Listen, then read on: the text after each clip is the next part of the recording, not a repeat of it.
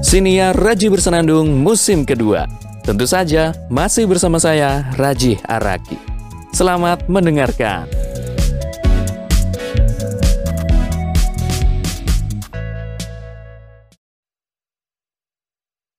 Untuk mengawali episode kali ini, izinkan saya untuk perkenalan ulang.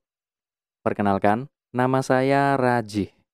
Biasa dipanggil Raji. Sebenarnya bentuk-bentuk panggilan saya itu ada banyak, bertambah dari waktu ke waktu. Tapi saya nggak sebutin semua di sini, khawatir ada penipuan. Tahu kan, ada kasus tuh akhir-akhir ini penipuan yang asalnya dari sharing instastory dan isinya identitas pribadi gitu, termasuk cara-cara memanggil diri. Terus ya akhirnya ada orang yang punya niat jahat memanfaatkan kesempatan ini untuk melakukan penipuan.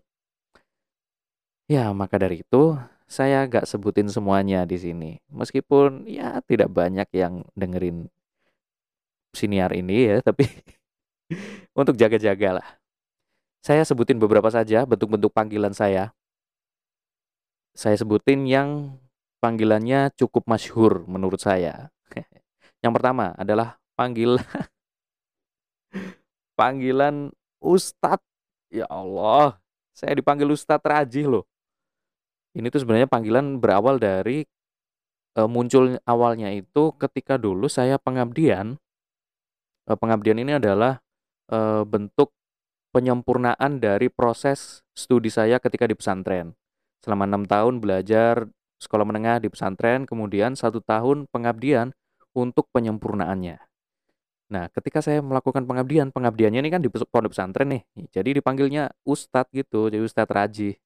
Dan setelah pengabdian selesai, masih saja ada panggilan ustadz itu ke saya.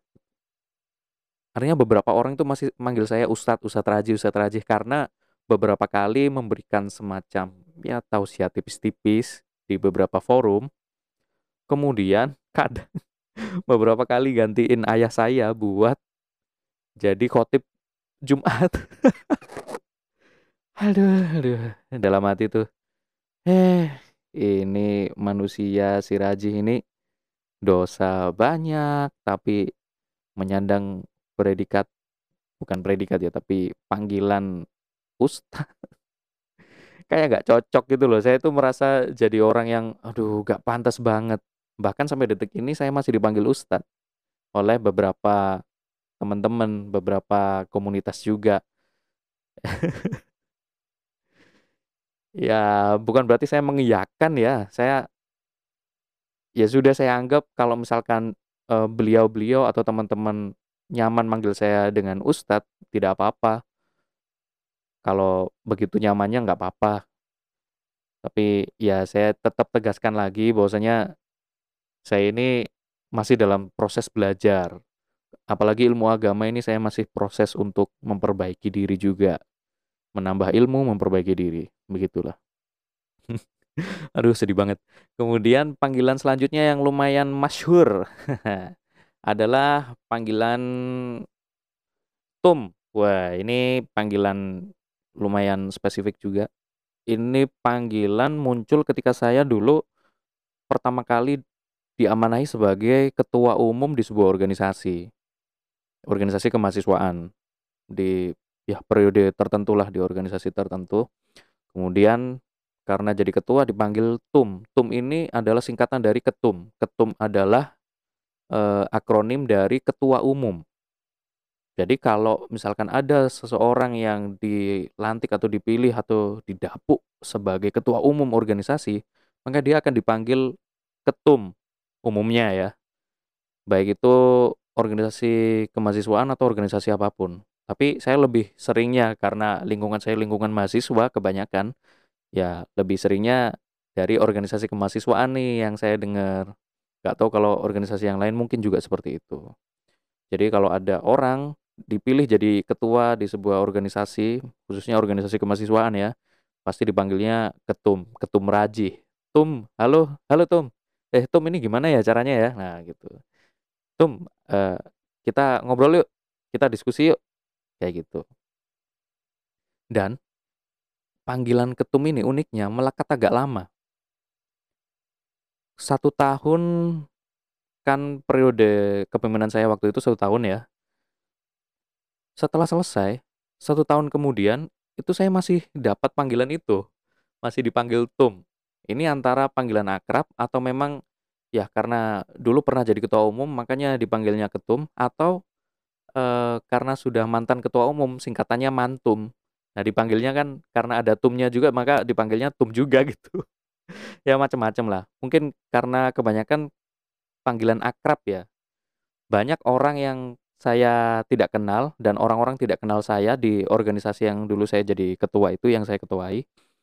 Eh, dulunya tidak kenal, tapi setelah saya jadi ketua, jadi jadi kenal gitu loh. Oh, ini toh Raji. Akhirnya manggilnya Tum Raji, Tum eh, dan itu menjadi panggilan akrab. Jadi kalau ketemu ya Tum, halo Tum, ya gitu terus aja. Sampai sekarang pun juga masih gitu. Nah, satu lagi nih, panggilannya agak kocak ini. saya dipanggil Pak Raji. Waduh. Bapak-bapak banget nih. saya tuh berasa seperti orang yang sudah berumur tua banget, punya anak lima. Pak Raji. Ya, ini panggilan muncul di perguruan tinggi tempat saya berkecimpung. Bukan sebagai mahasiswa tapi sebagai dosen. Dan karena eh, satu dan lain hal, ya gelar saya masih S1, maka saya perlu studi dulu. Menuntaskan studi master dulu baru eh, kerja dosen nanti akan jadi lebih maksimal gitu. Ya itu sejak tahun 2019 ya, saya masuk resmi sebagai dosen di sebuah universitas, kemudian dipanggilnya Pak. Wah. ya gimana ya, ini saya tuh merasa masih sangat muda. Umur saya 30 pun belum nyampe. Dan yang manggil saya adalah ya adik-adik kelas saya yang beda umurnya ya mungkin lima tahun, tujuh tahun gitu ya. Tapi dipanggil Pak loh. ya emang harus terbiasa sih, emang harus terbiasa ketika di lingkungan kampus memang seperti itu, harus begitu. Di forum dosen pun juga harus seperti itu manggilnya Pak, Bu. Kalau ke perempuan, kalau ke laki-laki ya Pak. eh ya gitulah itu. Eh, kocak banget dah. Ya ngomong-ngomong soal panggilan, kalau mau manggil nama, panggil nama aja. Saran saya ya, kalau manggil seseorang terus Anda tahu namanya ya panggil namanya atau panggil dengan hmm, saran saya sih, panggil dengan berbasis kultur yang ada di Nusantara. Misalkan dengan Pak atau Bu atau Mas, Mbak, Teteh, Akang, Daeng dan lain-lain, macam-macam Bang. Itu bisa kayak gitu. Atau ke orang yang tidak dikenal lebih baik kita panggil dengan Mas atau Mbak atau Pak atau Bu, mohon maaf Mas, uh, ini dompetnya Mas ya? Gitu, kayak gitu. Lebih baik seperti itu agar lebih mengenakkan interaksi. Nah, kalau panggilan ejekan bagaimana? Saran saya sih tidak ya, tidak menggunakan ejekan kecuali kalau orang yang dipanggil itu sudah setuju. Masalahnya kita itu kan sering menggunakan panggilan ejekan itu atas dasar persetujuan diri kita sendiri, kemauan kita sendiri. Sedangkan orang yang kita panggil, dia nggak tahu apa-apa tiba-tiba dipanggil, "Eh, botak." Nah, itu kurang bagus. Belum tentu dia setuju dengan panggilan botak itu. Belum tentu dia ikhlas. Nanti kalau dia menyimpan dendam gimana? Tahu-tahu suatu saat kita tertimpa sesuatu karena karma itu bisa jadi e, berangkat dari kebencian yang muncul dari orang yang kita panggil asal kita panggil botak tadi. Makanya lebih baik memanggil itu dengan nama atau dengan sebutan yang pantas begitu. Karena panggilan yang asal bisa jadi akan menyakiti hati orang yang kita panggil. Kayak gitu. Dan itu nggak enak banget, coy.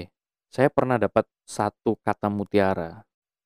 Untuk mendapatkan 1000 musuh, itu gampang, tapi dapat satu teman, itu sulit, tidak mudah.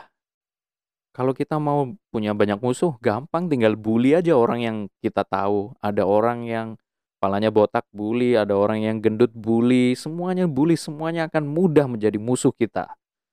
Nyari 1000 musuh itu gampang, tapi untuk mempertahankan satu teman, punya satu teman, dapat satu teman, itu sulitnya amit-amit. Maka dari itu, ayo lebih baik berteman gitu. Berkonflik sedikit tidak apa-apa, tapi setelah itu ayo diselesaikan. Ya, begitu saja. Sampai jumpa. Saya Rajia Raki. Salam kenal. Saya senang sekali bisa berkenalan dengan Anda.